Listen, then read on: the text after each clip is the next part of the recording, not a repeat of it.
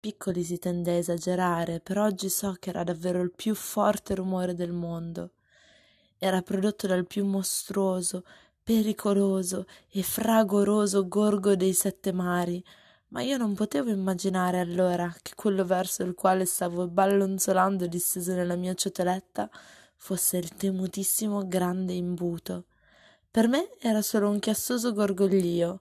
Probabilmente pensavo, ammesso e non concesso che se ne possa parlare come di un pensiero, che fosse la condizione più naturale del mondo, quella di navigare nudo in un guscio di noce e in mare aperto verso un fracasso assordante.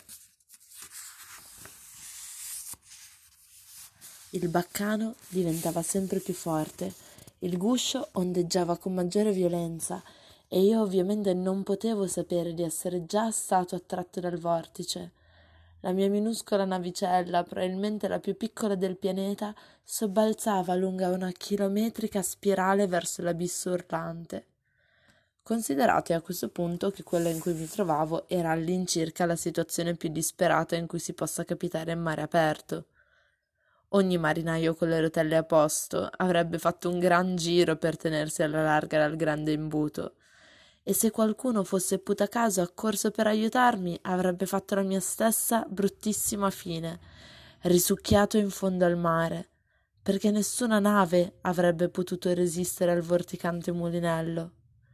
Come se non bastasse, a un certo punto il mio guscio di noce cominciò anche a girare su se stesso e a piruettare a tempo di valzer, incontro a quelle fauci ribollenti nell'oceano.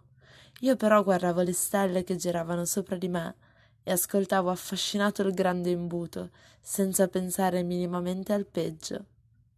E fu proprio allora che udì per la prima volta una delle raccapriccianti canzoni dei mini pirati.